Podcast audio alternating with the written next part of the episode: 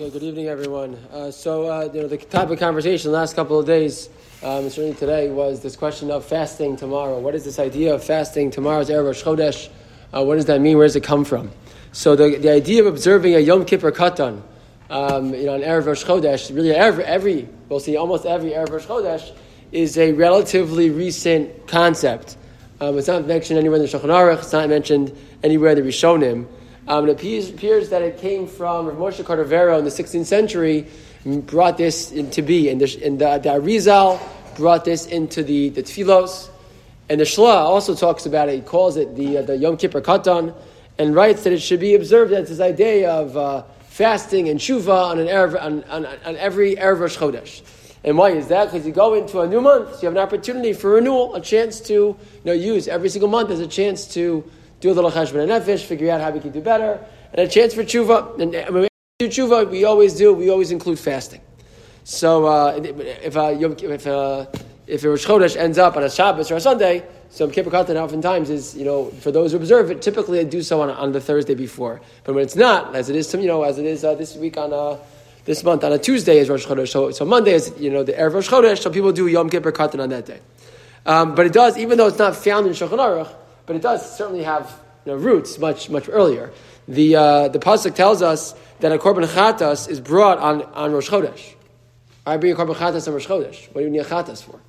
So uh, it certainly highlights the idea of Rosh Chodesh being a time of tshuva, right? Even though you know again.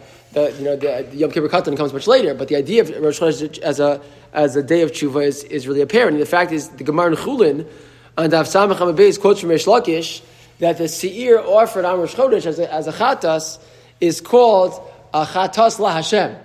So why is it called a chatas la Hashem? In a certain sense, that Hashem needs a chatas. Why does Hashem need a chatas? Because it's on Rosh Chodesh we mentioned the renewal of the moon. The moon, as we know, was made smaller by Kadosh Baruch Hu. Right, at first it was Shnei HaGadolim, and then he makes the Maor Gadol, Maor Katan, that, that, that, that, the moon got smaller. So in a certain sense, says Reish that Kadosh Baruch Hu, Kiviyachol, does tshuva on Rosh Chodesh for the fact that he made the moon smaller. So again, this idea also that if that, that Yom Kippur, that uh, that uh, days of, of Erev Rosh Chodesh are, and by the way, so why can't I fast and do tshuva on Rosh Chodesh? You're not allowed to. You're allowed to. You're not allowed to fast Rosh Chodesh. So, so the, for that reason, we do so uh, the day before. Um, there are certain months we don't do Yom Kippur Katan anyways. Typically, you don't do it on Cheshvan, right? Because you just had Yom Kippur. You don't do it on Teves. Rosh Chodesh Teves because that's during Hanukkah. You don't do it Rosh Chodesh ER, Erev Rosh Chodesh ER because that falls during Nisan when you can't not allowed to fast. And certainly Erev Rosh Chodesh Tishrei, not allowed to fast Erev Rosh Chodesh Tishrei, that's Erev Rosh Hashanah as they require to eat. Uh, so that's why it doesn't happen. But many of the Achronim later mentioned it, the Berurah talks about it. Again, this minhag, this minhag existed. So you find places, you know, there are yeshivas in certain places who do this every single month. Yom Kippur Katan, um, and, they, and they do this. It became obviously as brought to, to the fore more because Rav Schachter put out a, a letter this, uh, you know, this week, this past week, uh, encouraging people to do so. And why you they're going to have a special Yom Kippur Katan davening in the yeshiva. So, I, like I wrote in the, in the email, a person who feels uh, you know, interest in doing so can do so. It's wonderful. It's nice. It's not not Nice thing to do. Great. Fast to chatzos, eleven forty.